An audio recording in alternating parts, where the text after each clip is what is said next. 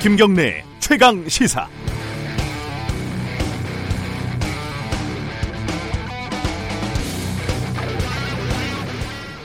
한때 청소 노동자들의 열악한 노동 환경이 큰 이슈인 적이 있었습니다. 저도 10년도 더 된 얘기긴 하지만 현장을 그때 여러 번 취재를 한 적이 있습니다.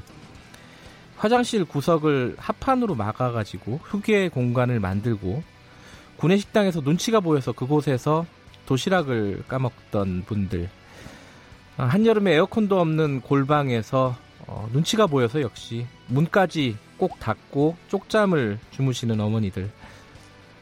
어, 선풍기라도 연결을 하려고 했는데 골방에 콘센트가 또 없어가지고 강의실에서 전기를 이렇게 끌어와서 썼더니 강의 학교에서 치우라고 난리가 나서 속상해하던 청소 노동, 노동자들 기억이 납니다. 세월이 많이 흘렀고 어, 또 처우가 많이 나아졌다고 합니다. 노조도 만들어지고 이제 적어도 최저임금은 받게 된 곳이 많다고 하고요. 정규직이 된 곳도 있습니다. 어, 그런데 지난 9일에 서울대 공과대학에서 청소 노동자가 휴게실에서 숨진 사건이 벌어졌습니다. 평소 심장질환을 앓고 있어가지고 사인은 병사라고 합니다. 그런데 그 기사와 함께 실린 어, 서울대 청소 노동자들의 휴게실 사진은 10년 전과 거의 달라진 게 없었습니다. 에어컨은 당연히 없고요. 사진에서도 곰팡이 냄새가 날 정도의 어, 상황이었습니다. 국내 최고의 대학이 이 정도입니다. 월급이 얼마를 받건 어, 노조가 있건 없건 다 떠나서 상상을 한번 해보시죠. 40도가 넘는 아, 40도에 육박하는 한 여름에 에어컨도 없는 좁은 골방에서 정말 휴식을 취할 수 있, 있겠습니까? 만약에 교수님들 연구실에 에어컨이 잠깐이라도 고장이 나면 학교에서 어떤 일이 벌어졌을까요? 어, 우리 정말 잘 살고 있는 건 맞는가요? 이건 정말 화가 나는 일입니다. 8월 14일 수요일 김경래 최강 시사 시작합니다.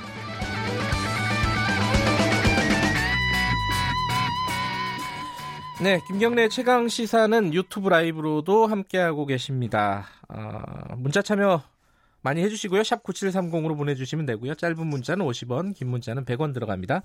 스마트폰 애플리케이션 콩으로 보내주시면 무료로 참여하실 수 있습니다. 자, 오늘 주요 뉴스 브리핑부터 시작하죠. 고발 뉴스 민동기 기자 어김없이 나와 계십니다. 안녕하세요. 안녕하십니까. 오늘도 일본 소식이 많죠? 그렇습니다. 뭐 첫 번째는 뭐죠? 정부가 후쿠시마 원전 오염수의 해양 방출 우려와 관련해서 네. 일본의 입장 표명을 요구를 하기로 했습니다. 네. 정부가 방사능 오염 문제를 제기한 것은 처음인데요. 원전 사고 위험성을 부각을 시켜서 아베 정권이 주력하고 있는 도쿄올림픽을 겨냥했다 이런 분석이 나오고 있습니다. 정부는 다음 달 국제 원자력 기구 총회 그리고 11월 한중일 원자력 고위 규제자 회의 등에서도 문제를 제기하는 방안을 검토 중이라고 합니다. 네. 지난해 8월 일본의 원전 오염수 해양 방출 계획에 대한 정보를 정부가 최초로 입수를 했다고 합니다. 그래서 아, 지난해 10월부터 일본 측에 우려를 전달을 하고 양자 협의를 제안을 했는데요. 하지만 일본 쪽에서는 향후 국제사회에 설명하겠다 이런 입장만 되풀이한 것으로 전해지고 있습니다. 우리도 국제사회인데 그렇습니다. 예. 우리한테 설명을 잘 안 해주는군요. 어, 이게 뭐랄까요 지금 뭐 경제 보복 사태 이걸 다 떠나서 실제로 우려하고 있는 쪽이 분명히 있습니다. 그렇죠? 그렇습니다 예, 예. 이 부분은 좀 명확하게 짚고 넘어가야 될 것 같고요. 광복절 그러니까 8.15 이후에 처관급 회담이 한일 간에 열린다고요? 이게 조선일보가 오늘 보도한 내용이거든요. 네. 의제를 지금 최종 조율 중이다라고 보도를 하고 있습니다. 으흠. 조세영 외교부 1차관이 16일과 17일쯤 아키바 일본 외무성 사무차관과 만날 예정이라고 하고요. 네. 일본의 수출 규제 조치라든가 일본 그 일제 강제징용 배상 문제와 같은 사안을 논의할 것으로 보입니다. 네. 조선일보는 장소가 미국 괌을 비롯해서 제3국이 될 가능성이 크다 이렇게 보도를 했습니다. 네. 외교 채널은 열어두면서 일본 측의 수출 규제 조치의 부당성을 알리는 국제 여론전은 정부가 계속 병행하겠다는 그런 방침을 세워둔 그런 상태입니다. 네. 그래서 이번 차관급 회담과는 별도로 조만간 미국, 캐나다, 유럽 등의 김현종 청와대 안보실 2차장과 이태호 외교부 2차관 등을 보내서 일본 수출 규제 문제점을 알릴 예정입니다. 내일이네요, 광복절이. 그렇습니다. 예. 대통령 음, 8.15 경축사가 어떻게 나올지가 기대가 되기도 하고 네. 예, 궁금합니다. 주한 일본 대사, 그러니까 일본 쪽에서 한국으로 보낸 대사가 임명이 돼, 아 내정이 된 거죠, 이거는 그렇습니다. 예. 도미타 고지 이 G20 주요 담당 대사가 내정이 돼서요. 지금 네. 부임을 위한 절차가 진행 중인데요. 이 도미타 대사는 미국 관련 경력이 많습니다. 2004년부터 2006년 주한 일본 대사관 정무공사로 일한 경력이 있는데요. 이 전임자들은 일본에서 외무 심의관을 지낸 뒤에 주한 일본 대사가 되는 그런 과정을 거쳤거든요. 네. 근데 이번에 도미타 대사 같은 경우에는 외무 심의관을 거치지 않고 바로 주한 일본 대사로 부임을 하게 됐습니다. 음흠. 의도적으로 일본이 격을 낮춘 것 아니냐라는 그런 지적이 나오고 있습니다. 논란도 있죠. 그렇습니다. 예. 한국에 대해서는 강경파로 좀 분류가 되는 그런 인사인데요. 예. 도미타 대사의 아내가 일본에서 유명한 그 미시마 유키오라는 그 소설가의 예. 장녀입니다. 네. 미시, 미시마 소설가 같은 경우에는 구구 인사로 또 분류가 되고 있는데요. 네. 1970년 도쿄 육상 자위대 건물에서 할복 자살한 그런 인물입니다. 그, 그러니까 장인이 장인이 극우 인사다 이거네요. 예. 아 이게 뭐 아그레망 뭐 이렇게 동의 절차가 좀 있지 않습니까? 지금 진행 중입니다. 뭐 반대하기는 쉽지는 않겠지만은 이게 좀 논란이 있을 수는 있겠네요. 그렇습니다. 예. 오늘이 그 어, 일본 대사관 앞에서 벌어지는 수요 집회 위안부 할머니들 문제를 해결하기 위한 수요 집회가 1,400회 무려 열리는 날이라고요? 1992년 1월 8일부터 시작이 됐거든요. 아, 92년이요? 27년 7개월 동안 이어져 왔습니다. 네. 오늘 그 1,400개 수요 시위에서는 세계 각국에서 보내온 연대 메시지를 담은 영상이 상영이 되고요. 연대 발언, 청소년들의 자유 발언 등이 진행될 예정입니다. 네. 그리고 오늘은 일본군 위안부 문제 해결을 위한 아시아 연대 회의가 김학순 할머니의 증언을 기억하고자 지정한 세계 위안부 기림일이기도 한데요. 네. 한국과 일본, 미국 등 12개 나라 37개 도시에서 연대 시위가 함께 열릴 예정입니다. 아, 수요 집회의 어떤 뭐랄까요? 주축이라고 할까요? 이제 평화나비 네트워크라고 있지 않습니까? 네네.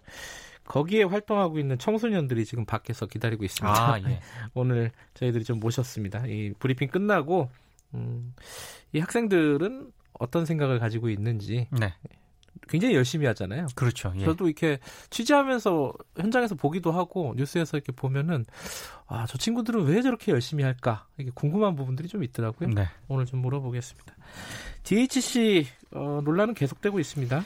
그 요시다 회장이 평소 구구 성향의 인종주의적 망언을 해온 사실도 새롭게 드러나는데 인종주의적 망언이요? 네. 네. 일본의 한 매체가 지난해 6월 보도한 내용인데 오늘 한겨레가 이걸 이제 소개를 했습니다. 네.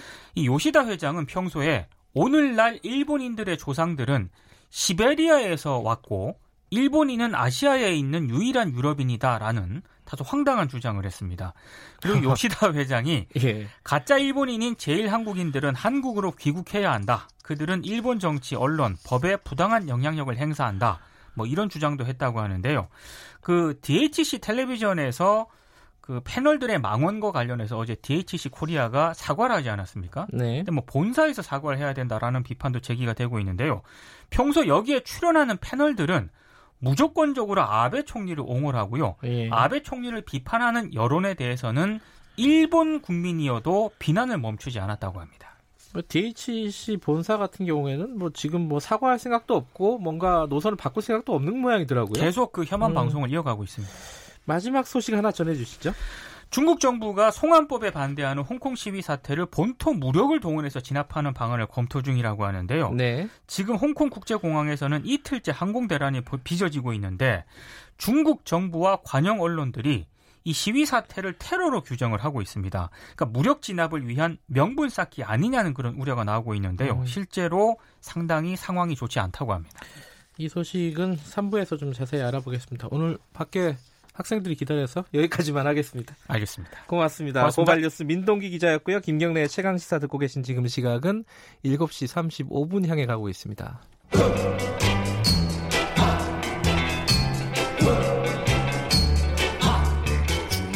정글 같은 아침 시사의 숲에서 오늘도 웃고 울고 즐기며 사는 자연인 김경래 씨. 그의 하루 일과는 KBS 1라디오 김경래의 최강 시사를 진행하는 것으로 시작합니다.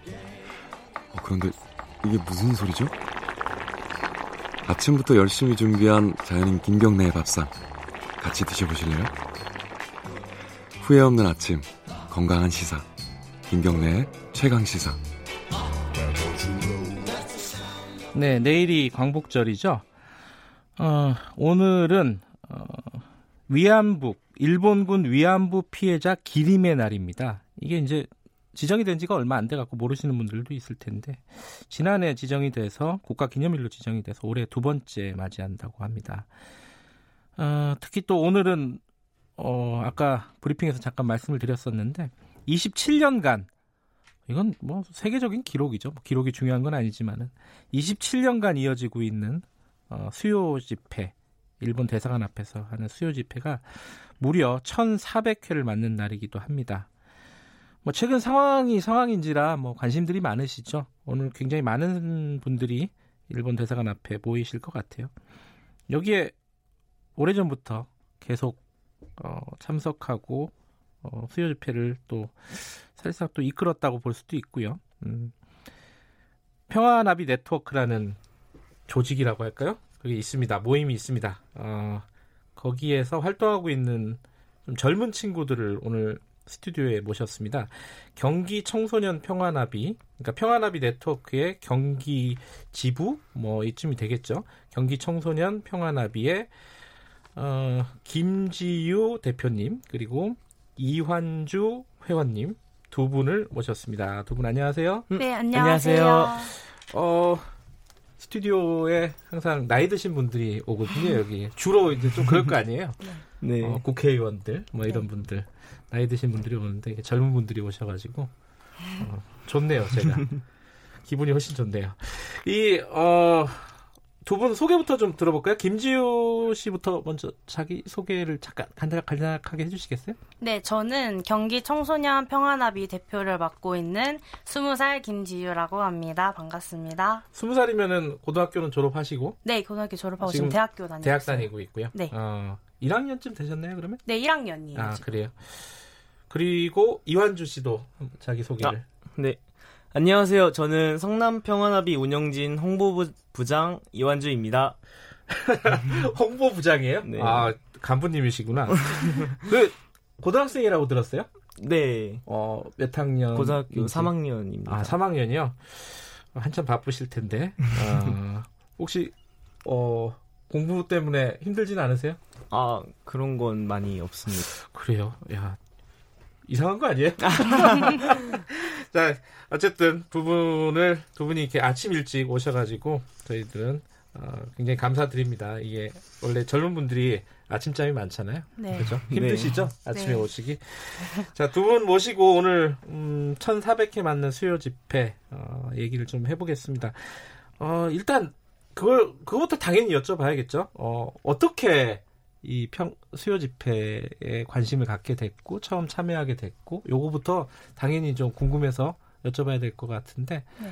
어, 이완주 씨부터 좀 말씀 좀 해주실래요? 어, 처음에 어떻게 접하게 됐어요? 이 아, 수요 집회라든가 위안부 문제라든가 이 부분을? 이게 처음에 예. 친구 권유로 그 나비 모임이라고 한번 가진 적이 있었는데 나비 모임? 네 그때 어.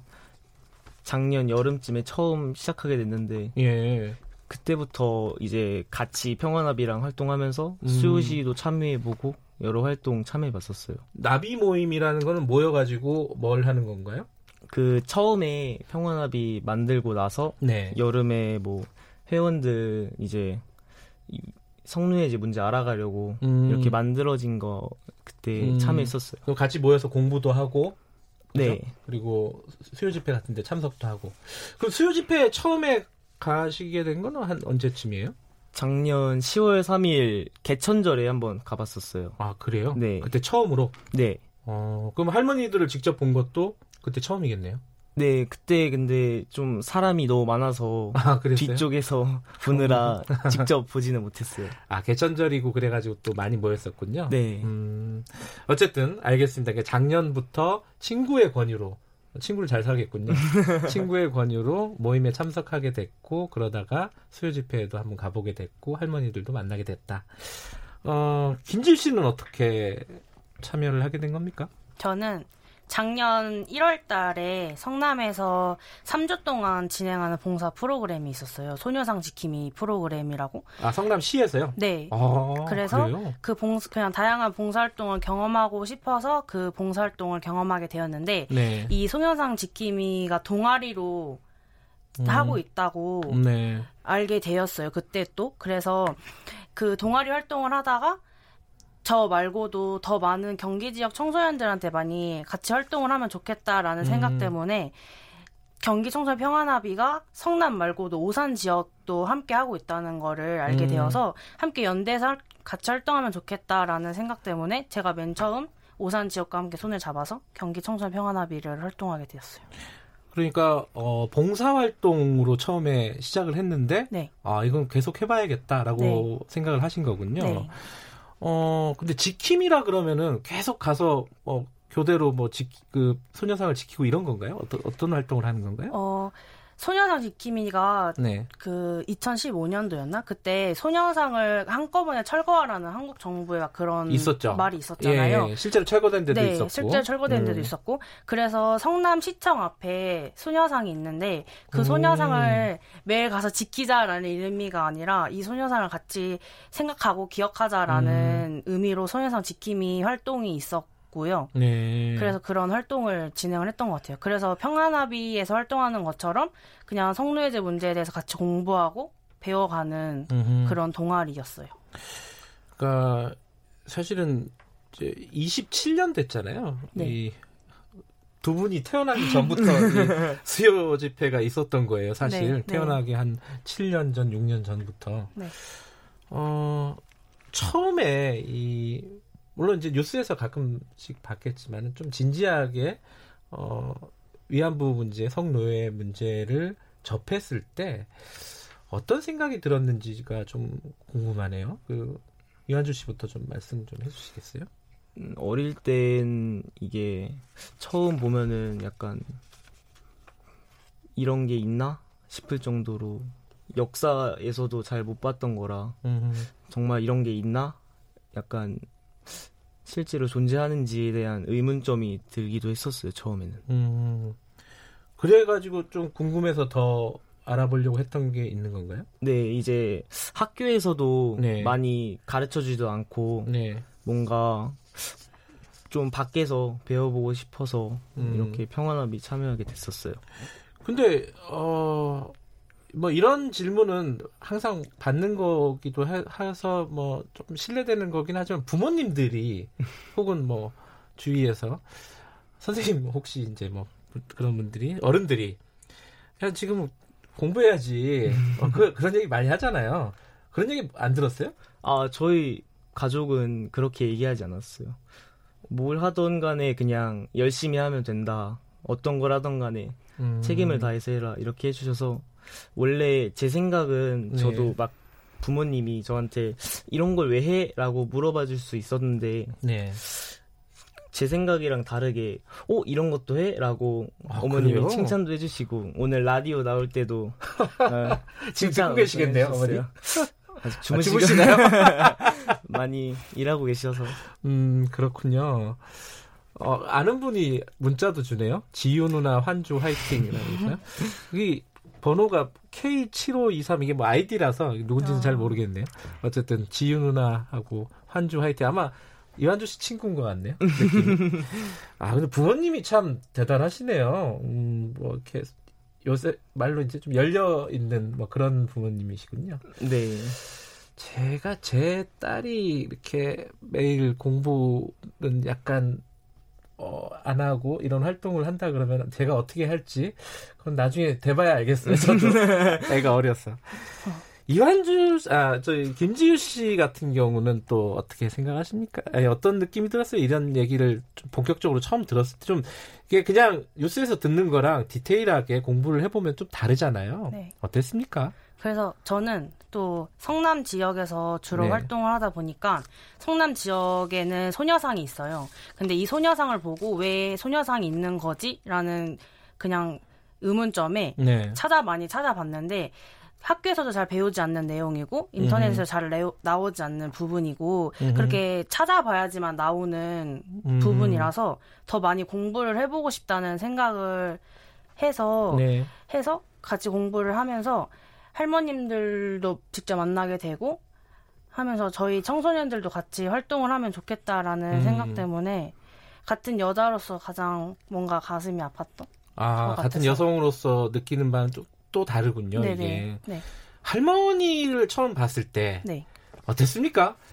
어 사실 네. 위안부 피해자 그 할머님들 칭할 때 피해자라는 말을 많이 칭하잖아요. 보통 그렇게 네. 얘기하죠. 근데 네. 저희 평안합의 친구들은 할머님들을 피해자라고 칭하지 않고 같이 활동하는 활동가라고 많이 칭을 아, 칭하거든요. 그렇군요. 네, 그래서 어 그때 그 제가 처음 봤, 할머님을 만나게 된 것도 그 수요시에서 발언을 하는 김복동 할머님의 모습이었고 기원욱 아. 할머님은 노래를 부르시는 모습이었어요. 아, 그래서 딱 보기만 해도 되게 정정하시고 당당하신 모습에 뭔가 어 가슴 아프고 지켜줘야겠다는 마음보다는 뭔가 음.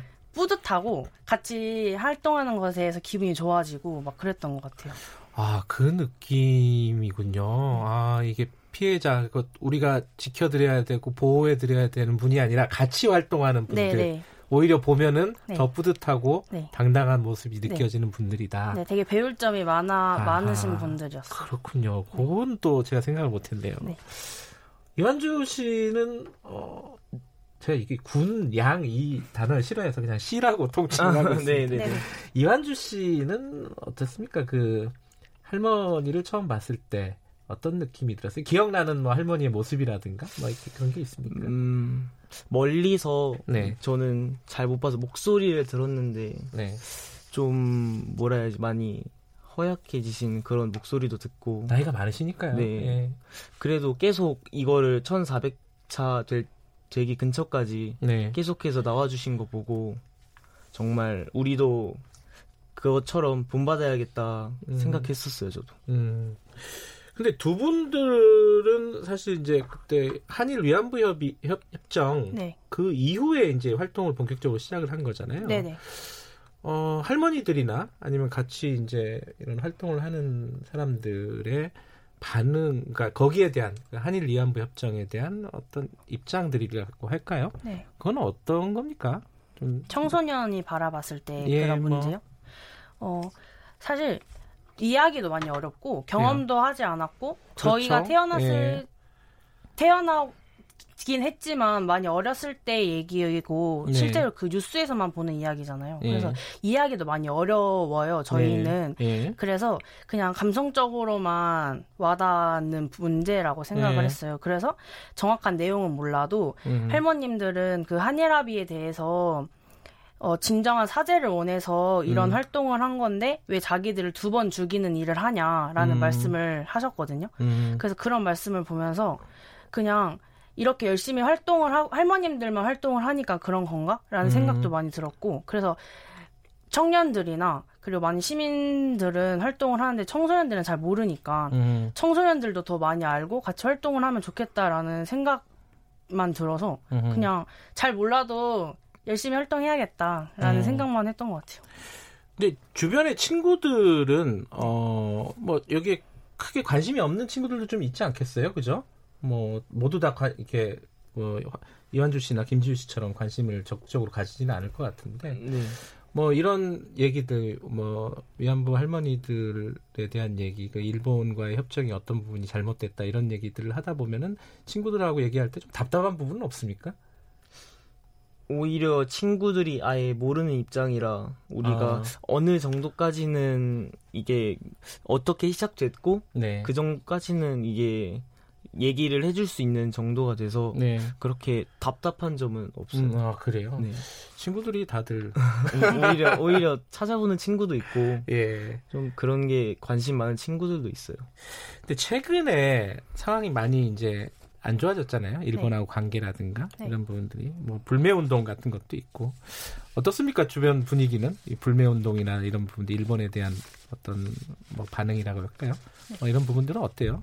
그리고 평소에 일본 네. 여행도 많이 가고 네. 그리고 저는 평안합의 활동을 하면서 우리나라에 이렇게 많은 일본 기업들이 들어와 있는지도 잘 몰랐거든요. 음. 그리고 어, 불매 운동이 지금 계속 일어나고 있잖아요. 네. 근데 오히려 저희 평안합의 친구들 말고도 제 주변 지인들이나 친구들도 막 페이스북에 사용하면 안 되는 물건들이나 이런 걸 많이 공유를 하고 음. 그리고 친구들이 막 너 이거 하면 안 돼, 저거 하면 안 돼 이런 식으로 많이 얘기를 하거든요. 그래서 가, 지금 현재 공부하고 있는 저희들이 아니라도 이 불매 운동은 계속해서 진행이 되고 있는 것 같아서 음. 뭔가 마음속으로 뿌듯했어요. 어. 네. 전반적으로 그래요? 네, 좀 많이 그런 아, 편이에요. 그래요? 네. 친구들이 전부 다? 네. 아, 대부분? 아, 대, 음. 저희 주변 지인들이 아니라도 지금 음. 한, 분위기상 음. 뭔가 가면 안 될 것 같고 쓰면 안 될 것 같고 네. 하면 안 될 것 같고 이런 분위기 때문에 더 못하고 있는 것 같아요.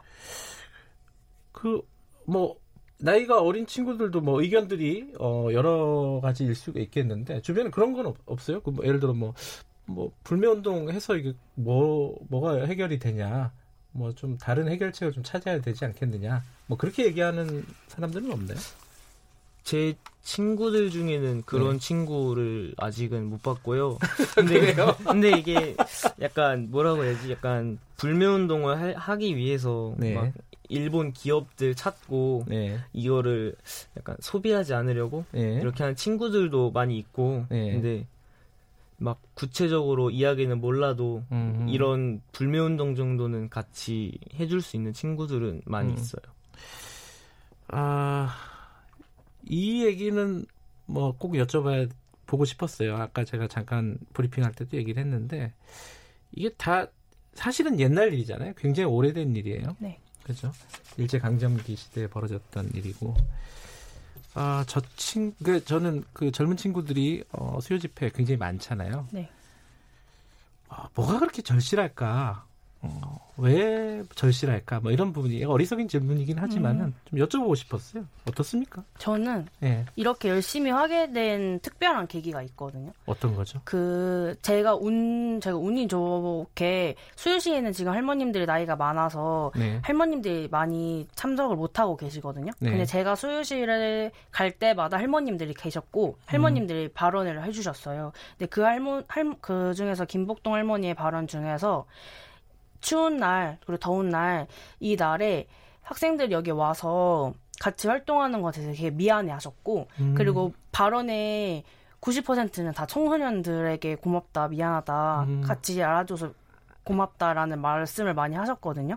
그러면서 청소년들이 더 많이 알았으면 좋겠다. 미래 세대에 더 많이 알았으면 좋겠다라는 말을 하셨는데 그게 왠지 저한테 하는 말씀인 것 같은 거예요. 아, 그래요? 네. 그래서 저는 그리고 좀 활동하는 것도 좋아하고 주변의 친구들한 그래서 주변 친구들한테 먼저 알려야겠다라는 음흠. 생각을 했었고 그래서 그냥 저희는 활동을 막 적극적으로 할 수 있는 방법이 딱히 없다 보니까 네. 캠페인이나 그리고 막 큰 행사를 열어서 청소년들한테 많이 알리고 싶어서 예. 더 열심히 활동을 했던 것 같아요.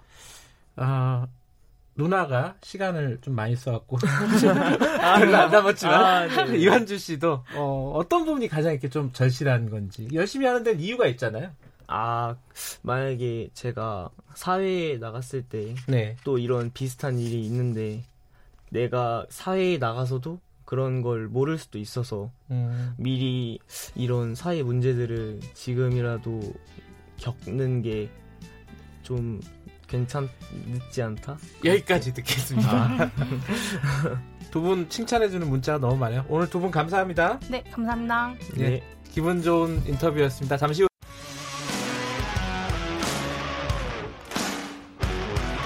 탐사보도 전문 기자 김경래 최강 시사. 네, 김경래 최강 시사 2부 시작하겠습니다. 아, 1부에서 어, 평화나비 네트워크에서 활동하고 있는 청소년, 어, 대학생도 청소년이라고 뭐 할 수 있겠죠. 어쨌든 젊은 청년들의 어, 얘기를 좀 들어봤습니다. 스튜디오에 두 분을 모셔가지고 문자를 많이 보내주셨는데요. 어, 김종문님은 의식이 깨어있는 미래 세대 대단하다. 백세훈님 찡하다. 어, 찡합니다. 이렇게 보내주셨고요. 양래성님 고맙습니다. 우리 젊은 청년들의 밝은 미래. 뭐 김정규님은 멋집니다. 두 분 어른으로서 부끄럽네요. 화이팅 하셨습니다. 어, 그렇네요. 이게 어른으로서 부끄럽죠. 이런 청년들의 얘기를 들어보면요. 뭐, 뭐 부끄러워할 일은 아니고 또 어른은 어른으로서 또 할 일을 해야겠죠. 어쨌든 굉장히 어, 저로서는 뭐랄까요 좀 어, 마음이 짠한 찡한 뭐 그런 시간이었습니다 인터뷰를 하면서 시간이 좀 짧아갖고 아쉬웠다고 음, 두분 다 말씀을 해주셨습니다. 또 모실 기회가 있겠죠. 자, 어, 2부에서는요, 어, 정부, 어, 여당, 어, 대책 좀 점검해 보겠습니다. 더불어민주당 일본 경제 침략 대책특위 최재성 위원장 연결돼 있습니다. 안녕하세요. 안녕하세요. 네. 어, 위원장님이 이거부터 좀 여쭤볼게요. 이 어, 특위 만들어진 이후에요, 더불어민주당에. 어, 네. 이렇게 상황을 좀 보면은 일본이 약간 숨고르기 하는 느낌이 있습니다. 어, 뭐 수출 규제한 품목 중에 하나를 어, 수출 허가를 했고요. 좀 확전을 자제하고 있는 분위기가 읽힌다고 해석하는 쪽이 있습니다. 우리만 좀 강경하게 너무 나가는 거 아니냐? 이런 목소리도 일부는 있는 것 같은데 위원장님은 어떻게 보십니까? 우선 수출 규제 일본의 조치가 중단됐습니까? 음, 그건 아니죠. 네. 예, 천여 가지가 넘는 네. 어, 부품 소재에 대해서 여전히 아베 정부 손아귀에 있는 거고요. 네.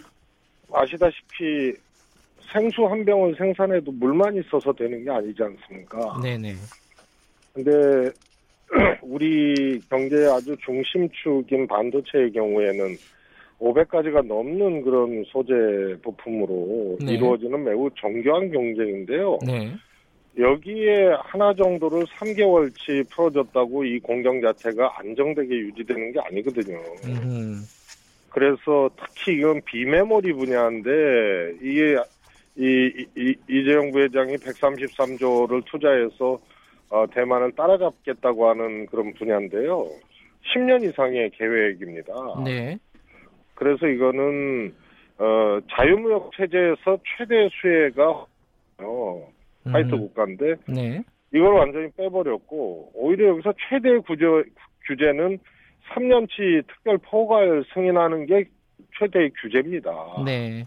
그런데 3개월치 500가지가 넘는 품목 중에 하나를 3개월치 열어주었다고 하는 거는 음. 그거는 그런 규제가 지금 진행 중입니다. 예. 그래서 삼성이 뛰어다니고 우리 기업들이 뛰어다니는 거 아닙니까? 그 상황이 어, 달라진 건 없다 지금 이렇게 전혀 없는 거죠. 예, 판단하시는 예. 거고요.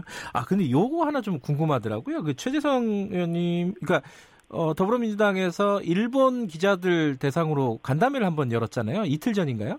그죠? 네네 그렇습니다. 그때 일본 기자가 뭐 정부 여당이 반일 감정을 조장하는 게 아니냐라고 물어봤을 때 최재성 네. 위원장이 이렇게 얘기를 했다고 이렇게 기사가 나왔더라고요. 그 아베 정부가 원인을 제공한 거 아니냐 어떻게 생각하냐 이렇게 네. 반문을 하셨잖아요. 네. 근데 그 뒤에 기사가 없어요. 이 그 기자는 뭐라고 대답했습니까? 기자요? 예, 일본 기자가. 아 대답 안 했습니다. 아 대답 안 했어요? 예. 아 그래서 기사가 안 나왔군요. 음, 네, 네. 특별히 뭐 반론을 제기하거나 그런 건 아니었던 모양이에요. 일본 기자들. 예예 예, 예. 음, 그렇군요. 이제 다른 질문을 계속했죠. 아하 네. 그렇군요. 반론 제기는 안 하고. 예. 자그 어, 일본 측의 태도는 어, 정책 기조는 변화된 게 없다라고 말씀을 하셨는데 근데 우리 입장에서 보면요 이 백색 국가를 일본에서 제외시킨 게 조금 어 애초에 생각보다 조금 연기가 됐다가 실행이 된 것 같아요 이거는 좀 어떤 이유가 있었나요? 아 우선은 그러니까 지난주 상황이죠. 예예. 예. 지난주 한 주일 동안 그러니까 8월 2일 날 일본이 백색 국가에서 우리를 뺐잖아요. 네네. 근데 그 주에 어, 외교적 경로로 어, 뭐, 이 일본을 포함해서 어, 이렇게 접촉이 좀 있었습니다. 네네. 그래서 어, 그런 상황을 조금 보자. 네. 그래서 이제 어, 한 주일 정도를 어, 기다렸던 거죠. 음. 아, 그 정도를 한주 정도는 지켜보자라고 기다렸던 그러니까 왜냐하면 그냥 본 것이 아니고 네. 외교적 접촉들이 좀 있었습니다. 음. 아, 일본을 포함해서. 네네. 그래서 음. 아, 그런 상황을 보고 좀 판단을 해보자 했던 겁니다. 그러나 네. 접, 어, 접촉 결과 일본이 전혀 변화가 없다. 네. 아, 이런 판단으로 이제 발표를 하게 된 거죠. 근데 이 좀 우려의 목소리가 일부 있는 거는 어 일본에 대한 맞대응이잖아요, 사실상. 어 우리가 네. 화이트리스트에서 이제 일본을 배제한 게 이게 결국은 나중에 이제 우리가 뭐 WTO 제소나 이런 부분에서 어, 국제사회에서 조금 뭐 일본도 그랬고 너희도 그렇고 똑같구나 이런 식으로 좀 불리하게 작용하지는 않을까라는 우려를 할 수도 있을 것 같아요. 어떻게 보세요? 음, 적어도 아베 정부의 이런 경제 공격은 그 사안이 매우 중대하고 크지 않습니까? 네. 단순히 어떤 뭐 자기네들이 관세 장벽을 높이거나 뭐 어느 특정 품목에 대해서 어 뭐 농수산물 수입을 실질적으로 규제한다든가 이런 차원이 아니고요. 네. 글로벌 분업 체계의 중심에 있는 반도체, 한국 경제의 척추와 같은 그런 반도체를 때린 거거든요. 네. 그러면 이게 편안한 대응 또 우리 피해만 생각하는 그런 어, 소극적 대응으로 이게 해결이 되겠습니까? 음흠. 그래서 이 사안의 중대성과 크기만큼 네. 대응하는 전략적 방식도 수위를 잘 해야 되는데요. 네.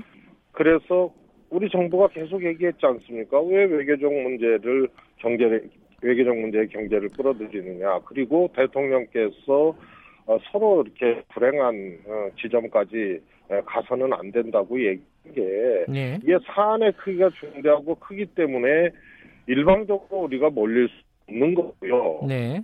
서로 맞대응하고 이, 이 특히 경제산업적 측면에 대응을 하게 되면 어, 양국이 다 피해니까 네. 거기까지 가지 말자는 얘기인데요. 네.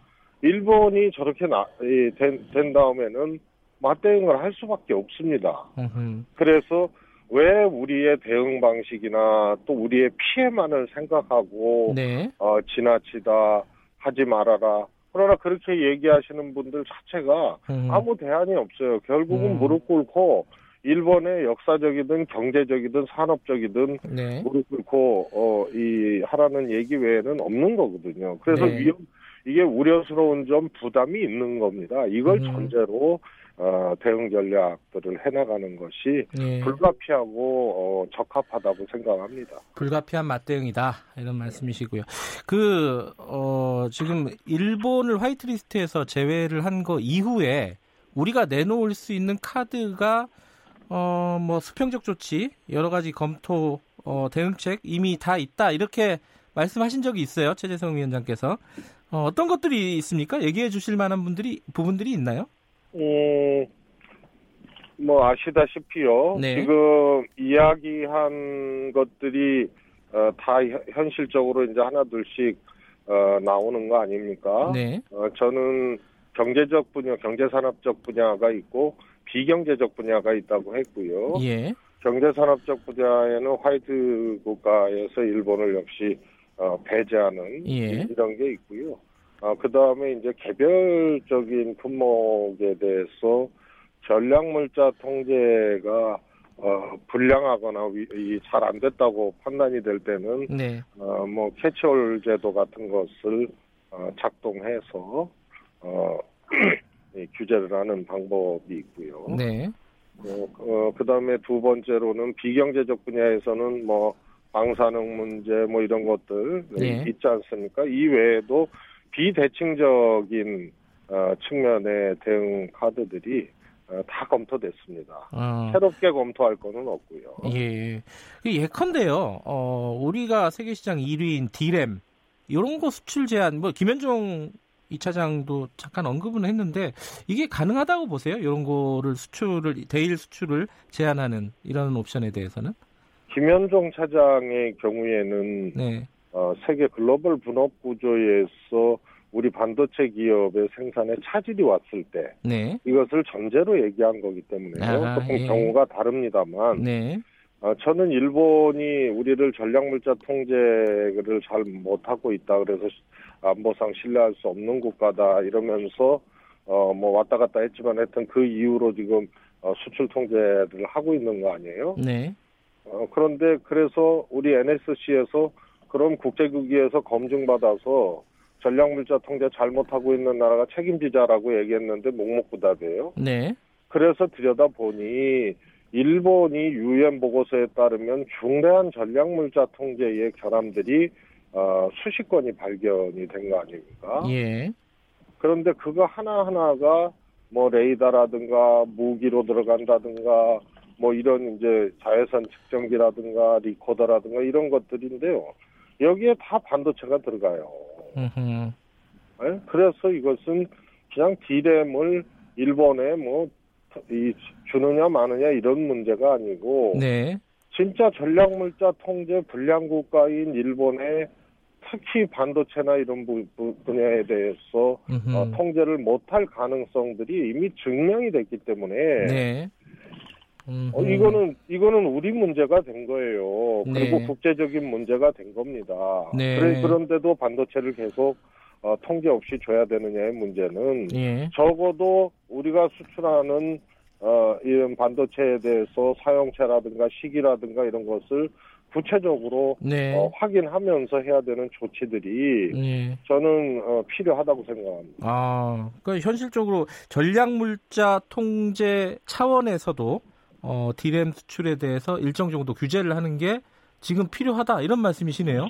음. 저 저희의 일본 하이트 국가에서 배제한 거는요. 네. 조치입니다. 아, 자, 자, 뭐? 전화가 잠깐 안 들렸습니다. 다시 한번 말씀해 주시겠어요? 상응 조치라고 아, 예, 예, 예. 얘기하는 게요. 예. 그건 보복적 측면의 상응 조치가 아니고요. 네. 일본이 수출 관리를 변경했잖아요. 유일하게 대한민국을 네네. 대상으로. 그래서 우리도 그에 맞게 수출 관리를 어, 이 이동을 시켜야 되는 거예요. 네. 그런, 차원이고요. 전략물자 통제를 못하고 있다고 했잖아요, 일본이. 예, 예. 그래서 우리도 전략물자 통제를 잘할 수 있는 방향으로 이 수출관리 제도를 일본하고 똑같이 이동을 해준 거기 때문에요. 네. 이거는 보복이 아니고 수평적 어, 조치입니다. 음, 알겠습니다. 네. 그 한두 가지만 더 여쭤봐야 될 것 같은데요. 그 여당 쪽에서 나왔던 얘기예요. 이거 최재성 위원장도 말씀을 하신 부분인데 어, 예, 예컨대 일본 여행 금지 구역을 확대한다든가 아, 그리고 또 도쿄올림픽 보이콧을 한번 검토해 본다든가 이런 부분들은 조금 어, 좀 많이 나간 얘기 아니냐 지금 상황에서 어, 이런 비판도 있습니다. 이 비판에 대해서는 어떻게 받아들이고 계신가요? 우선요, 네. 그 논의의 본질이 좀 왜곡이 됐습니다. 네. 뭐냐면, 어, 후쿠시마 원전이 세계 최대의 사고 아닙니까? 네. 그런데 일본이 계속 은폐 축소하고 있어요. 네. 내년에 도쿄올림픽이 열리는데 식단에 오염된 식탁을 올리겠다고 하고, 네. 그 다음에 성화봉성도 그 원전 20km 지점에서 시작하겠다는 거거든요. 네. 그 다음에 100만 톤 오염수를 방, 방류하겠다는 거예요. 예. 그래서 이것은 일본 전체를 놓고 어, 네 가지의 여행 금지 단계가 있는데 유예, 뭐, 뭐, 뭐, 자제, 어, 철수, 뭐 금지 이런 게 있지 않습니까? 네. 그래서 이런 걸 놓고 전면적으로 봐야 된다. 네. 그래서 어, 이 여행 금지 네 단계 중에 적정 단계를 어, 검토를 해야 된다. 네. 각 지역별로. 네. 이런 뜻으로 얘기를 한 거고요. 필요하지 않습니까? 음흠. 왜냐하면 특히 저 100만 톤의 물을 방류한다고 한 이상은요. 네. 저게 해안 이게 체내피 폭이 제일 어, 이 위험한 거 아닙니까? 예. 그래서 공기 오염보다 토양 오염하고 이게 이 해양 오염 같은 경우는 굉장히 중대한 문제인데 여기 한국 사람들이 많이 가고 네. 또 올림픽이 열린다고 하니까 이건 어떤 나라든지 이거는 검토할 수밖에 없습니다. 네. 그 문제를 얘기한 건데 왜 우리가 이것에 대해서 이 국민과 선수들의 안전과 건강 문제에 대해서 지나치니 많으니 하는 얘기는 예. 사실과도 동떨어지고 국가나 우리가 어, 대비하고 조치해야 될 영역에 대해서 오히려 오늘 해태하는 겁니다. 근데 이게 원전 오염수 관련해서는 일본이 정확한 정보를 우리한테 제공을 안 하고 있잖아요. 그렇습니다. 이 부분을 예. 어떻게 좀 강제할 수 있는 방법이 없습니까? 어, 외교부에서 어제 예. 얘기했는데요. 가장 어, 적절한 접근이라고 보는데요. 네. 어, 정보 공개 요구를 공식적으로 하고 네. 이 관련된 이제 인접 국가들이 있습니다. 네. 아, 그래서 그런 국가들과 공조를 해서 네. 어, 하다 보면요. 제가 보기에는 어, 최대 현안으로 저 문제가 네. 100만 톤 플러스 도쿄올림픽 방사능 식탁, 또 선수단, 어, 성화봉송, 이 일본의 토양오염 이런 등등 음, 원전에 대한 원전 사고에 대한 이제 은폐 뭐 이런 것들이 어, 도쿄올림픽까지 최대 현안이 각국 모두에게 음. 어, 될 겁니다. 그리고 아, 각국의 IOC나 전부 다이 어, 문제는 판단 고민하고 판단을 안 할 수 없는 문제이기 때문에요. 예. 어, 우리도 적극적으로 대응을 하면 음. 국제 공조 연대 이런 것들이 알겠습니다. 어, 상당히 진행이 될 수밖에 없는 사안. 예, 방사능 문제는 아마 최대 이슈가 될 수도 있겠다 이런 말씀이시고요. 자, 오늘 말씀 여기까지 듣겠습니다. 고맙습니다. 감사합니다. 더불어민주당 일본 경제 침략 대책 특위 최재성 위원장이었습니다.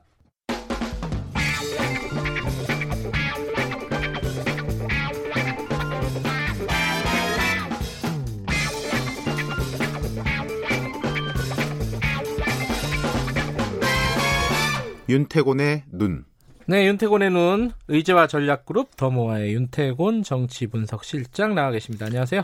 네, 안녕하세요. 정치권 얘기부터 예. 좀 해보죠. 인사청문회 8월 중에 하는 거죠, 이제? 그렇죠. 지금 예. 뭐 한국당에서 조국 법무부 장관 후보자 지명 철회하라 요구하고 이거 보이콧 이야기도 잠깐 나왔지만은 쑥 들어갔어요. 아, 그래서 그, 뭐, 뒤에 세게 얘기 안 하나요? 예, 뭐 어. 저격수를 배치했다. 이건 청문회 적극 응하겠다는 거 아니겠습니까? 네네. 청문회 하는 거고 아무래도 이제 조국 법무부 장관 후보자가 뭐 핵심이죠, 핵심. 예. 그렇죠. 이게 뭐 분위기가 어, 결연해요. 한국 자유한국당 그렇죠. 분위기는. 한국당 벼르고 있고 민주당도 강하게 방어막을 치고 있고요. 예. 쟁점을 좀 알아보죠. 청문회. 자, 한국당이 먼저 꺼내든 건 조국 후보자의 과거 이력입니다. 황교안 대표가 직접 나섰어요. 아, 산호맹 사건 예, 말씀하시는 거죠. 그렇죠. 예. 여기에 관련해 가지고는 산호맹의 뭐 상관 조직인 사회과학원에 참여한 것으로 해서 최종적으로 집행유예, 집행유예면 유죄죠. 네. 유죄 판결을 받았는데 황교안 대표가 또 이게 전공 과목이지 않습니까? 공안. 그렇죠. 예. 그러니까 이제 황 대표가 그제 조 후보자는 과거 산호맹 관련 사건으로 실형까지 선고받았던 사람이다. 국가 전복을 꿈꾸는 조직에 몸담았던 사람이 법무부 장관에 앉는 것이 도대체 말이 되는 얘기냐 이렇게 공세를 펼쳤어요. 여당은요? 이에 대해서 민주당 이인영 원내대표는 조 후보자 인사청문회는 공안 조서를 작성하는 자리가 아니다. 한국당이 네. 벌써부터 네. 정상적 검증 대신에 모리성적 색깔론을 들이대고 심지어 인사청문회 보이콧 주장까지 서슴지 않고 있어서 걱정이다. 이렇게 반경을 했고 다른 의원들도 뭐 페이스북 등을 통해 가지고 이제 민주화 운동의 일환이었다. 뭐 이런 네. 식의 이제 논리를 전개를 하더라고요. 예. 그러니까 뭐 야당은 어, 방국간 자체에 가담하지 않았냐 이거고 네. 이쪽은 여당 쪽은 아, 공안 검사 같은 얘기 그만해라. 뭐 그렇죠. 이런 얘기죠. 이런 예. 이제 프레임 예. 공방인데 조 후보자가 요즘 출근하면서 기, 뉴스 보면 아실 텐데요. 지금 장관 후보자들이 다 인사청문 준비단에 출근하고 있어요. 그렇겠죠. 매일매일 그 앞에 가가지고 한마디라도 들으려고 하는 아, 데는 아, 기자들 피곤해요, 이거. 법무부밖에 없어요. 예. 어제 출근길에 기자들의 이런저런 질문을 받다가 뭐 딴 거에 대해서는 좀 원론적으로 이야기하거나 답변 주렸는데 이 문제에 대해서는 할 말은 많습니다만 음흠. 청문회에서 말씀드리겠다 이러더라고요. 네네. 저는 이렇게 봐요. 이게 새로 알려진 사실은 아니에요. 그럼요. 그러니까 예. 조 후보자의 이 전력에 대해서 평가는 다를 수 있어요. 이건 네. 문제된다. 혹은 뭐 과거 일이고 이게 뭐가 문제냐라고 예. 생각은 다를 수 있지만 이미 노출된 것이고 이 이력 하에서 이분이 뭐 법무부 장관도 했고 각급 뭐 정부의 위원도 했고 최근에는 민정수석. 그렇죠. 청와대 수석을 했는데. 민정수석이라는 건요. 그러니까 뭐 장관처럼 청문회를 거치지 않지만 법무부 장관보다 오히려 더 내밀한 것이 국정원이라든지 이런 부분까지도 다 관할하는 예. 곳이거든요. 그러니까 제 생각에 이 문제는 정치적 공방은 벌어지겠지만은 이 자체가 장관 임명 여부의 결정적 관건이 될 것 같지는 않다. 물론 뚜껑 열어봐야 알지만 제 생각은 그래요. 그리고 조 후보자가 할 말은 많습니다라고 한 걸 보면 이건 분명히 조 후보자 입장에서는 준비된 답변과 논리가 음. 있을 거예요. 네. 뭐 예상 질문의 1-1번 아니겠습니까? 그렇죠. 이것은. 뭐 1번이죠, 진짜. 그렇죠. 예. 오히려 다른 것들이 좀 곤혹스러울 수 있는 거예요. 다른 게 뭐가 있죠? 뭐 예컨대 민정수석이 지내는 동안 업무 평가 같은 것도 당연하게 나올 이야기겠죠. 아. 연탄 악마 이런 거. 근데 이것도 사실은 질의와 답변이 예측 가능하고 이미 또 질의를 많이 했어요. 그렇죠. 원영이 같은 데서. 예. 근데 그러면 이런 인사청문회도 그렇고 정치적 공방이라고 그런 게 내가 말하기 편한 게 있고 네. 상대방이 뜨끔한 게 있거든요. 그게 좀 달라요. 음흠. 뭐 산호맹 같은 건 내가 말하기 편한 거겠죠. 근데 네. 이게 상대방 별로 뜨끔한 게 아니고 오히려 이제 상대방이 뜨끔한 것들이 있을 수 있다는 거죠. 어떤 부분이 예상이 됩니까? 뭐 이른바 내로남불 프레임에 속하는 것들 있지 않습니까? 뭐 네. 서울대 게시판에서 부끄러운 동문 1등하고 김, 김진태 의원이 3등 했을 때는 좀 조롱했는데 자기가 1등인 건 어떻게 보느냐. 뭐 이런 거는 이제 뭐 큰 건 아니겠지만 아플 거예요. 예. 안가주망이냐 폴리페서냐. 남이 아하. 하면 폴리페서 내가 하면 안가주망 뭐 이런 것도 있고 또 그리고 자녀 문제 같은 거 항상 나오죠. 이른바 강남 좌파 프레임인데 조국 그 후보자가 과거에 이제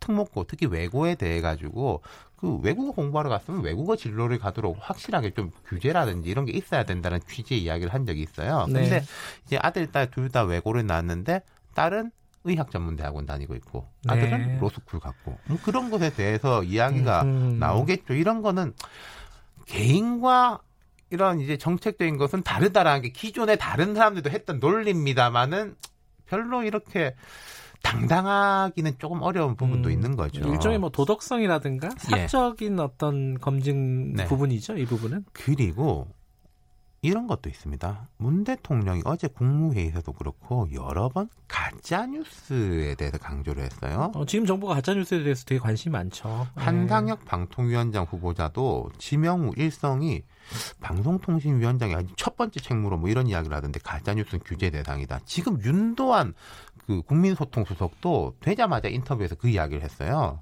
음흠. 그러면서 이제 한상혁 후보자 같은 경우는 변호사인데 표현의 자유의 중요성에 대해서 누구나 자, 누구보다 잘 알고 있지만은 지금 문제가 되는 것들은 표현의 자유 보호 범위 밖에 있다. 이렇게 강조했고 법무부에서 계속 지금 비슷한 자료가 많이 나오고 있어요. 이렇게 나온다는 거는 제일 핵심부가 이게 관심 사안이라는 거죠. 네. 근데 이 부분은 지금 진보 진영 내에서 많이 비판을 하고 있거든요. 이 정부가 과거 정부하고 큰 틀에서 이게 비슷한 식으로 움직이는 거 아니냐. 음. 가짜 뉴스라는 것을 이제 규제하려면 판정을 해야 되지 않습니까? 예. 그럼 가짜 뉴스 판정을 누가 하느냐? 음. 과거 보수 정부에서도 이게 논란이 됐었는데 이게 조 후보자가 과거에 논문에서 이런 걸 많이 작성했어요. 법이 추상적인 경우에 위험성이 더 커진다. 진실과 허위에 대한 최종 판단이 음. 법에 이루어질 때 판단자는 국가 권력, 지배 세력이기 때문이다. 진실과 허위는 일도 양단식으로 선명하게 나눠지지 않는다. 예. 지금 정부 입장의 비판적인 논리가 그대로 담겨 있는 거거든요. 그러니까 조 후보자가 과거에 얘기했던 거하고 지금 어, 정부의 입장하고는 약간 차이가 있네요. 그죠? 그렇죠. 이 그러니까, 부분 여러 가지 좀 미묘하겠어요. 예, 이런 네. 부분이 근데 과연 쟁점이 되니까 한국 땅에 별로 물어볼까 싶기도 하고요. 네. 알겠습니다. 지켜보죠. 고맙습니다. 네, 감사합니다. 윤태곤의 눈이었습니다.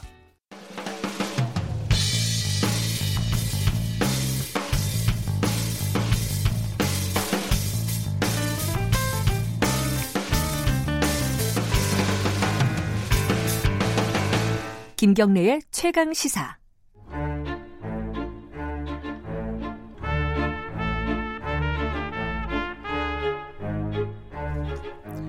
수요일에는 영화 스포 최강 시사 영화 코너 스포일러 시간입니다. 최강희 영화 평론가 나와 계십니다. 안녕하세요. 예, 안녕하세요.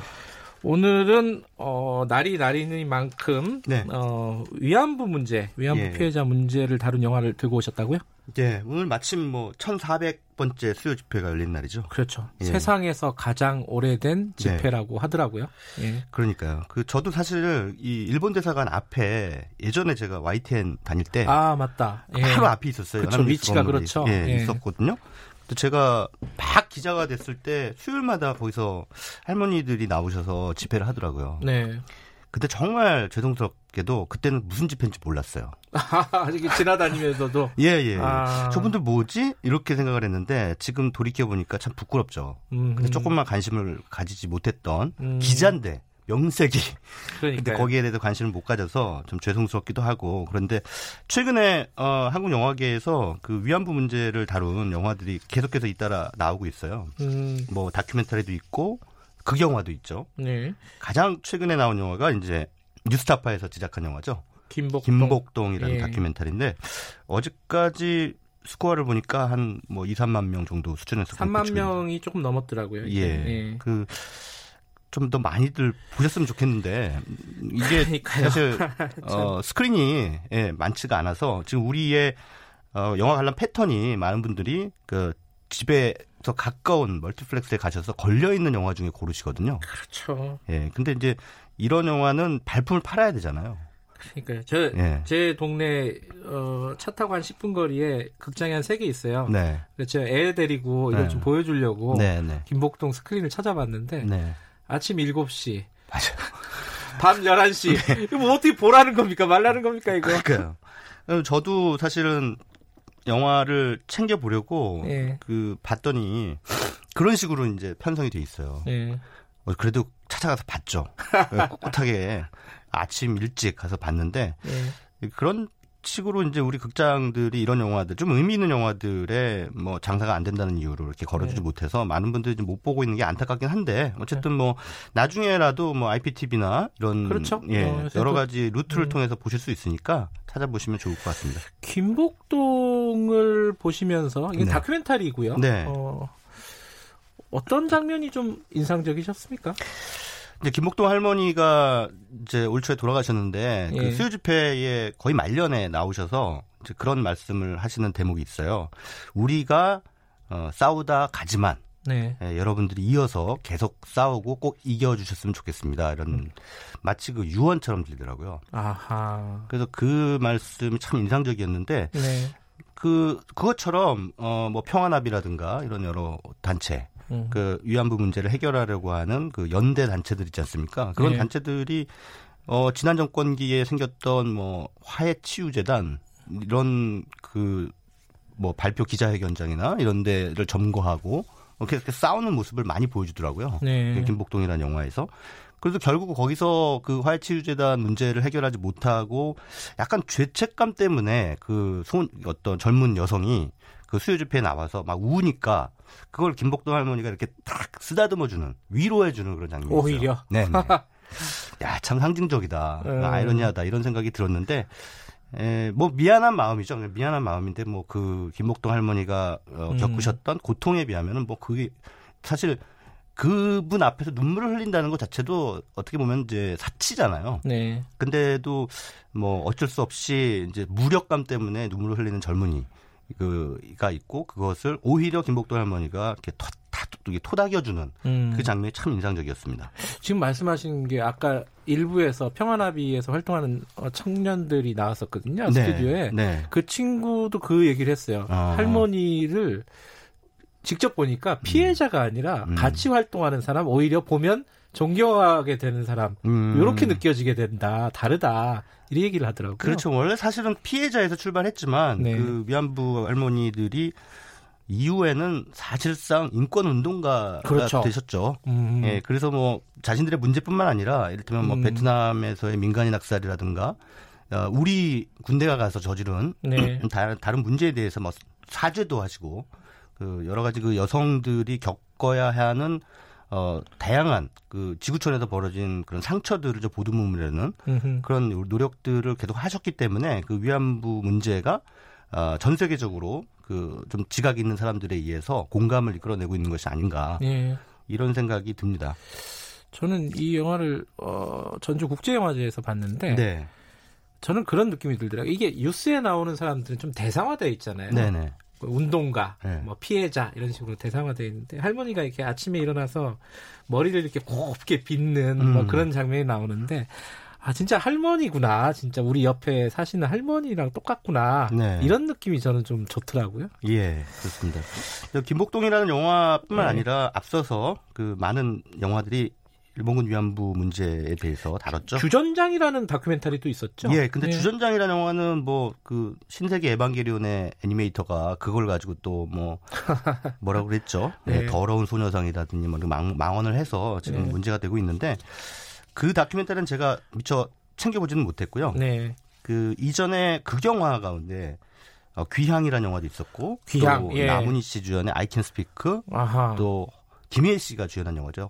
김해숙 씨도 나왔고 허스토리, 허스토리. 예. 예. 이런 작품들이 쭉 어, 이어지면서 생각해 보니까 많네요 그 영화도. 예, 음. 그러니까 2010년 이후에 음. 어, 많아지고 특히나 최근 들어서 음. 이게 사실은 예전에는 그 위안부 처음 우리가 신고를 받았을 무렵만 해도 네. 90년대죠. 90년대만 해도 당연히 사회적인 인식이 안 좋았죠. 그 뭐 그렇게 어, 자랑스러운 일이라고 저렇게 나대냐라고 말씀하시는 분들도 계셨어요, 실제로. 그 시선을 이겨내는 게 힘들었죠. 네. 네. 그 우리 안에서도 그런 시선들이 네. 있었기 때문에 그러나 이제 그러한 편견을 극복하고 어, 결국 이제 일본의 사죄를 받아내려고 하는 그 위안부 할머니들의 다양한 활동, 음. 용감한 활동 이런 것들을 이제 극영화의 틀로 더 어, 조금 더 감동적으로 담아낸 그런 음. 작품들이 음. 예, 계속해서 나오고 있는데 특히나 어, 귀향이라는 영화는 굉장히 흥행도 잘 됐어요. 그렇죠. 예. 저도 의외였어요. 그 네. 굉장히 흥행 흥행 스코어 때문에. 예. 예. 그 영화 상당히 소박하게 만들었거든요. 그 음. 적은 제작비로 그 만들어진 작품이고 또 특히나 이 귀향이라는 영화가 좀 의미심장한 건 거기서 10대 때 그 중국으로 끌려가서 위안부 생활을 하고 고통을 겪었던 여주인공 그 여주인공이 어, 우리 한국에서 활동하는 배우가 아니라 제일동 고 4세 배우예요. 4세요? 예. 아이고. 강하나 씨인데요. 예. 그때 당시에는 10대였죠. 음. 중학생. 그때 무렵에 이제 출연을 했는데. 아, 그래요? 예. 근데 어. 잘 아시겠지만 제일동포 4세쯤 되면 거의 한국어를 잘 못해요. 그렇겠죠. 음. 그런데 영화 보신 분들은 저 제일동포야? 라고 하면 깜짝 놀라실 거예요. 왜냐하면 아. 너무 완벽하게 사투리 연기를 하거든요. 아하. 진짜 연습을 많이 했겠다. 음. 이런 생각이 들었고, 이 강하나 배우가 엄마랑 같이 출연한 건 아세요? 아 몰랐어요. 어, 엄마가 어디 나와요? 거기 위안소 관리하는 일본 여자 있죠. 아, 그래요? 그분이 바로 제일동포 3세 네, 김민수라는 그 일본에서 연극 배우로 활동하고 계신 분입니다. 음. 그 극단을 운영하고도 있는데요. 예. 이제 자기 딸하고 같이 출연을 했어요. 그렇군요. 그래서 모녀가 함께 어, 한 명은 가해자로, 한 명은 피해자로 어허. 그렇게 이제 나란히 영화에 출연을 해서 또 더 의미를 높여주고 있는 작품이 바로 귀향이라는 영화입니다. 근데 이 강하나 배우가 그 이후에도 뭐 아시아 태평양 평화와 번영을 위한 국제 대회 뭐 이런 대회에 참석해서 위안부 문제에 대한 목소리를 계속 내기도 하고 있고요. 네. 또 올해 일본에서 고등학교를 졸업하고 한국에 유학을 왔습니다. 아 한국에 있어요 지금? 예, 지금 연기 아, 공부하고 있습니다. 한번 모셔야겠다. 예. 근데 그 학교가 그 외부 활동을 하, 하, 이게 못하게 한대요. 그 아, 연기에만 집중하라고 그렇군요. 하는데 뭐 모르겠습니다. 잘 섭외해 보십시오. 근데 강하나 배우가 이제 일본에 있을 때 조선학교를 다녔다 그러더라고요. 예, 맞습니다. 그죠. 예. 그때 김복동 할머니를 봤대요. 아. 그랬군요. 그 예. 다큐멘터리 보면 김복동 할머니가 조선학교에 찾아가서 아이들하고 예, 장학금 주죠. 예, 장학금 주 장면 예. 나오잖아요. 예. 그, 그 장면은 아닌데 예. 그 전에 예. 그 조선학교에 갔을 때 강하나 씨가 더 어렸을 때겠죠. 예, 예. 할머니를 봤대요, 아, 실제로. 예. 그랬겠네요. 그 예. 할머니가 뭐 영화에도 나오지만 그 교도 그 조선 고급학교, 음. 그 조선학교죠. 그러니까 그 제일 동포는들은 이제 우리 학교라고 부르는데 네. 그 학교에 직접 가셔서 그 음. 그 학생들한테 장학금 전달하고 공부 열심히 해서 꼭 그 강하고 슬기로운 그런 어른으로 자라기 바란다라는 음. 그런 얘기를 하는 대목이 있는데 그것도 참 뭉클하죠. 예, 네. 좀 뭐랄까요 그런 연대가 이어진다 이런 네. 느낌이 좀 있어요. 네 그렇습니다. 아까 말씀하신 극영화 중에는 귀향 말고 또 아이캔 스피크도 굉장히 흥행이 어땠나요 예. 이거는? 아이캔 스피크도 나름대로 흥행이 좀 아, 됐습니다. 그래요. 예, 예. 그러니까 음. 어 우리나라 관객들이 뭐 위안부 문제가 처음에는 좀 불편하게 느껴졌던 사람들도 있, 겠지만 네. 점점 점점 그 트라우마, 집단적 트라우마죠. 이건 이제 극복해 나가고 있는 것 같아요. 음. 어떻게 보면 이런 영화들을 계속 보시는 것도 어 무, 무형의 연대죠. 음. 계속 힘을 보태고 계시는 건데 어 사실 그 위안부 문제는 그 피해자 할머니들에 국한된 문제가 아니잖아요. 네. 이거는 어, 어떻게 보면 우리의 정체성과 우리의 그 자존심에 걸려 있는 자존심에 걸려 있는 아주 중대한 문제이기 때문에 에, 그런 그 연대를 갖는 것은 대단히 중요하다라는 생각이 들고 그 아이캔 스피크라는 영화에서 남은희 씨가 그 영어를 자꾸 배우려고 하는 그런 설정이 나오는데 그렇죠. 처음에는 왜 영어를 배우려고 하는지 안 알려주죠 네, 안 영화에서. 그런데 이제 계속 그 이 영화 속에서 구급 공무원한테 계속 더 따라다니면서 나 영어 좀 가르쳐줘 영어 좀 가르쳐줘. 그래서 결국은 이제 영어를 배웠는데 이 이유가 나중에 밝혀지죠. 근데 미국에 가서 그 위안부의 실태를 고발하려고 하는 음. 예, 그런 이제 생각을 가지고 음. 영어를 배우려고 했던 게 이제 네. 영화 속에서 드러나면서 어, 막판에 상당히 뭉클한 감동을 안겨주고 있는 작품이 바로 아이캔 스피크고 허스토리는 그 90년대 진행됐던 이른바 관부 재판 실화를 네. 바탕으로 해서 만들어지고 만들어진 작품이죠. 뭐 김희애 씨가 그 자기하고 같이 있었던 그 다른 할머니들이 그 위안부 피해자였다는 사실을 알게 되고 이제 적극 나서면서 그들을 이끌고 관부 재판 지지를 음. 하죠. 음. 그래서 이제 결국은 그 시모노세키에서 이 재판이 열렸던 걸로 기억을 하는데요. 네. 그 재판에서 이제 위안부 피해자 할머니가 그런 대사를 합니다. 기회를 줄게 마지막으로. 네. 아, 네. 일본한테. 네, 네. 예. 내가 용서할 수 있는 기회를 줄 테니까 지금 사죄해라. 네. 인간이 되라 이런 얘기를 합니다. 김혜섭 씨가. 음. 그러니까 기회를 주겠다. 인간이 되라. 이 아우 정말 너무 통쾌한 말인데 그런데 뭐 관부 재판은 결국 패소했죠. 음. 그래서 아직까지 일본은 인간이 덜 됐네요. 기회를 그렇게 많이 줬는데 음. 아직까지 일본이 그 사죄하지 않는 걸 봐서는 게다가 또뭐 어, 적반하장식 그 경제 제재라든가 이런 예. 것들 예. 수출 규제 뭐 이런 것들 하는 거 보면 일본이 언제 인간이 되려나 이런 생각이 참 들면서 답답해지는데 저는 그런 생각이 들어요. 저는 대학 때 전공이 역사였고요. 아 그렇다고 더 들었어요. 예. 예. 그래서 또 저희 과그 학과장님이 일본사 음. 전공이셨어요. 아하. 그래서 뭐 어쩌다 보니까 일본사를 많이 이렇게 음. 들었는데 일본은 자기를 이기지 않으면 절대로 굴종하지 않아요. 그 그런 역사성을 가지고 있어요. 네. 그리고 뭐 아시다시피 일본은 단 한 번도 역사상 역성혁명이라는 게 있었던 나라가 아닙니다. 그러니까 그 음. 어떤 우리처럼 뭐 고려가 조선으로 바뀌고 이런 적이 없었어요. 그러니까 무사들만 계속 바뀌었지. 그러니까 어, 기본적으로 그 일본 국민들은 좀 어떻게 보면 약간 좀 순종적인 그런 성향을 좀 가지고 있는데다가 또 그 무사, 그 사무라이 전통 때문에 그 자기를 이기면 굴종하고 자기를 이기지 못하면 무시하는 음. 그런 어, 인식이 어, 굉장히 그 보편적으로 이루어져 있기 음. 때문에 그래서 사실은 앞서 제가 말씀드린 김복동이라는 영화에서 그 김복동 할머니께서 말씀하신 꼭 이겨주십시오라는 말이 굉장히 어, 음. 어, 실효적으로 들리는 거죠. 음. 일본은 우리가 이기지 않으면 절대 사죄를 안 한다는 거예요.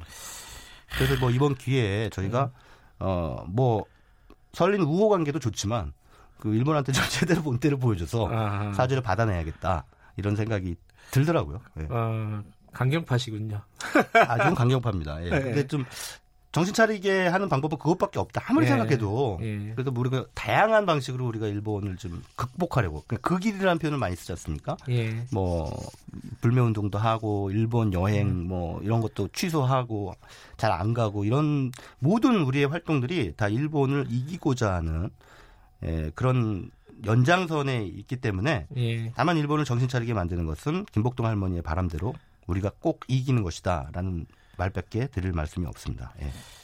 아까 말씀하신 영화 중에 이제 아이캔 스피크에서 네. 제가 말씀하시다가 언뜻 생각난 장면이 거기에 어 친구 김복동 할머니의 이제 친구 시장 친구 중에 슈퍼 주인이 있었잖아요. 네. 이름은 잘 기억이 안 나는데 네. 그 슈퍼 주인 아줌마가 김복동 할머니가 위안부 피해자라는 사실이 알려지고 나서 음. 막 피하잖아요. 네. 왜 이렇게 피하냐? 그 섭섭하다 그랬더니 이 아줌마가 어 형님이 나한테 진작 얘기해줬어야지. 그게 섭섭해서 아. 내가 이러는 거다. 예, 예, 예. 그 장면이 굉장히 인상적이었어요. 저는. 뭉클하죠. 사람들이 예. 그런 느낌이 아닐까 싶어요. 음. 음 다들 마음속으로는 좀 서먹서먹해도 네. 뭔가 위로해주고 싶고 그런데 음. 그런 기회를 얻고 싶은 거죠. 맞습니다.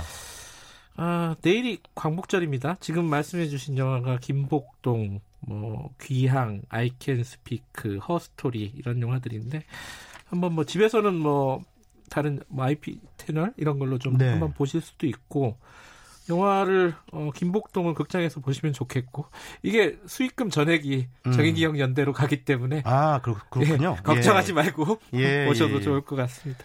예. 그뭐 충분히 보실 만한 영화고요. 그리고 예. 김복동이라는 영화가 제가 그 영화 평론가의 입장에서 봤을 때, 네. 어 저는 그런 태도가 좋았어요. 그러니까 억지로 어떤 감정적인 반응을 이끌어내려고 하지 않고 음흠. 굉장히 차분하게 그 상황들을 보여줘요. 네. 특히 배우 한지민 씨가 영화에 나레이션으로 참여를 예. 했는데 목소리 톤이 상당히 차분하더라고요. 음흠. 그러니까 뭔가 이렇게 우리가 억지로 울리려고 막 하는 그런 게 있잖아요. 네. 근데 그러려고 하지 않는 것. 그래서 관객들로 하여금 스스로 어떤 그 생각을 하면서 그 영화 속의 인물들과 상황에 대해서 어, 주체적으로 판단할 수 있도록 그렇게 도와주고 있는 영화 연출 태도가 어, 상당히 오히려 진정성이 있다 이렇게 네. 저는 생각이 됐습니다. 송원국 감독한테 전달하겠습니다. 네. 네. 그리고 그 윤미래 씨의 마지막 노래 노래 되게 좋더라고요. 예, 꽃이라고 음. 하는 주제가인데요. 어, 우리나라 관객분들이 엔딩 크레딧 올라가면 그냥 확 나가는 버릇이 계시잖아요. 예. 근데 이 엔딩 크레딧 올라갈 때 그 노래가 나오면서 가사가 흘러 이렇게 자막으로 예. 표시가 되거든요. 끝까지 그 가사까지 좀 음미하신 뒤에 나오셨으면 좋겠습니다. 알겠습니다. 예. 내일 어 뭐 시간이 어떠신지 모르겠지만 영화로라도 앞 앞에 뭐 여러 가지 극영화도 있었으니까요. 한번 기억해 보는 어, 그런 시간이 되셨으면 좋겠네요. 자, 오늘 여기까지 듣겠습니다. 고맙습니다. 예, 감사합니다. 최강희 영화 평론가였습니다. 김경래 최강 시사 듣고 계신 지금 시간은 8시 47분입니다.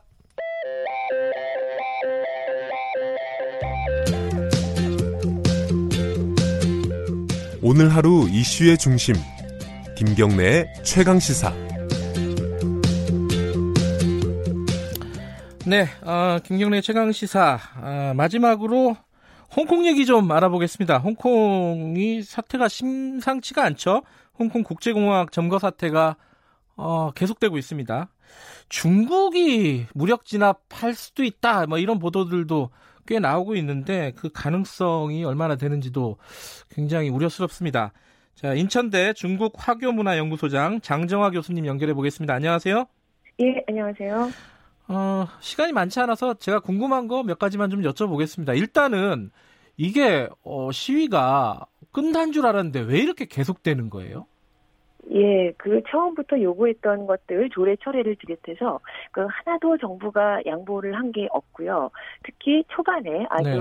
평화롭게 시위를 할 때부터 너무 강경 진압을 했습니다. 아하. 그래서 요번에 그 공항 시위도 원래 7월에 한 차례 있었는데 그때는 폭력을 안 쓰고 전 세계에 목소리를 전달하려고 공항 시위가 시작이 되었는데 네. 요번 일요일에 한 시위자가 이 실명 위기에 처하면서 아주 그 음. 그 그동안의 강경 진압에 대한 분노가 폭발을 해서 대규모 시위가 아주 급하게 발의를 했는데도 이루어져서 이틀째 지금 마비가 되고 있고 파장이 커지고 있습니다. 그, 어, 이제 홍콩 행정부에서요, 시위가 계속 네. 되니까 이 애초에 추진하던 범죄인 어, 송환, 이 법을 어, 사실상 사망 선고를 내렸다, 뭐, 이렇게도 하고, 좀, 그런 입장을 표한 거 아니었습니까? 그 끝난 게 아니었어요? 예, 예. 음. 예, 그게 보도가 조금 이 그 사망 뭐 죽은 거나 마찬가지다. 예, 예, 예. 중요한 거는 그 지도자 캐리람이 썼던 표현들 사망 죽은 거나 마찬가지이다. 또는 장정 연기 이런 표현들은 의사 그 의회의 절차상의 법적으로 없는 용어입니다. 아하. 그러니까 사실은 일종의 그 수사에 불과한 것이고 예. 언제 어떻게 다시 진행할지 모르고 그런 정부에 대해서 불신을 갖게 되는 게 여러 가지 이 진압이라든가 또 뭐 폭력에 대해서 시위대에 대해서 뭐 폭도라고 한 거를 철회해 달라든가 조사를 네. 해 달라든가 이런 것들을 하나도 들어주지 않으니까 이제 조례 철회에 대해서도 굉장히 불신을 하게 되는 상황입니다. 근데 이제 걱정이요. 어, 네. 지금 시위가 사실 이제 범죄인 인도 어, 송환법 요것 때문에 벌어진 촉발된 거기도 하고 이게 다 네. 중국하고 네. 연관이 되는 거 아니겠습니까? 예, 예. 어, 중국이 이 시위에 대해서 어, 이렇게 목소리를 높이고 있습니다. 이게 어떤 일정 정도의 개입 혹은 뭐 좀 심하게 얘기하면 무력 진압 이런 것들이 가능할 거라고 보십니까? 어떠세요?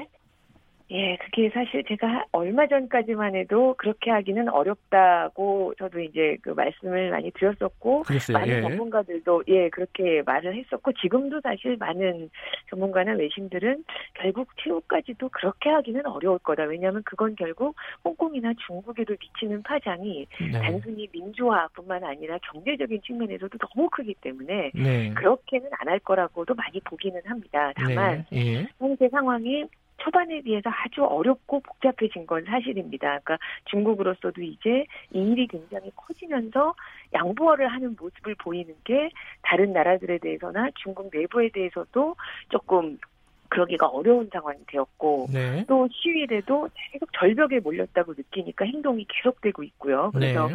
서로 조금 행동도 이 좀 수위가 높아지고 있어서 이게 국제 관계가 어떻게 작동하는지에 따라서 조금 영향도 받을 것 같고요. 그래서 초반에 비해서는 상황이 많이 복잡하고 조금 그 예측이 어렵고 안 좋은 상황인 건 사실입니다. 그래요. 그 트럼프 대통령 같은 경우는 뭐 트위터로 군대가 홍콩 쪽으로 지금 이동하고 있다. 뭐 예. 뭐 이런 식으로 얘기를 했잖아요. 그렇죠. 최근에 그렇게 얘기도 했죠. 예. 그래서 걱정이 많이 돼요. 사실 이게 사실 홍콩하고 중국하고 무력 충돌이 만약에 벌어진다면은 이건 네. 뭐 경제적으로 볼 때는 엄청난 파고가 아니겠습니까?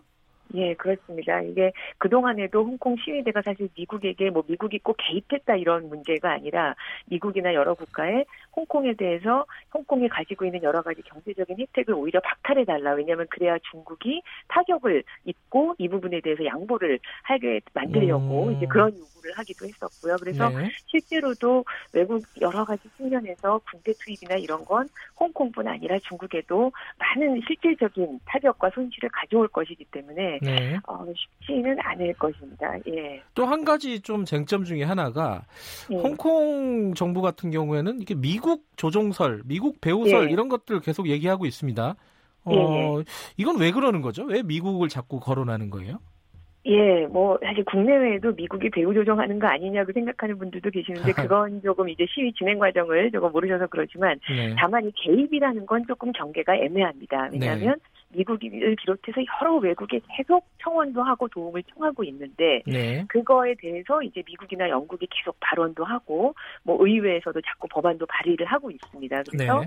그런 거를 개입이라고 보기가 조금 애매한 점이 있는데 네. 문제는 중국은 이제 항상 외세 개입이라는 거에 대해서 예전에 역사부터 그게 굉장히 민감한 부분이고 네. 그래서 현재에도 계속 경고성 발언을 하고 있습니다. 그래서 다만 최근에도 어제도 사실 미국과 그 중국의 외교 쪽 라인과 뭐 미국 국무장관이 만난다는 이야기도 나왔듯이 네. 이게 꼭 외교 전쟁으로까지 갈지는 조금 지켜봐야 음. 할것 같은 게 미국이 꼭 홍콩 편만 시위대 편만 들고 있지는 않고요. 그래요? 좀 음. 예, 그렇습니다. 필요에 따라서 발언 수위를 조정하고 있고요. 음. 그러니까 의회 의원들은 주로 중국에 압력을 가하고 있지만 정작 트럼프 대통령은 얼마 전에도 아 이건 중국의 일이다. 알아서 할 거다. 음. 이렇게 선을 긋기도 했고요. 그래서 예.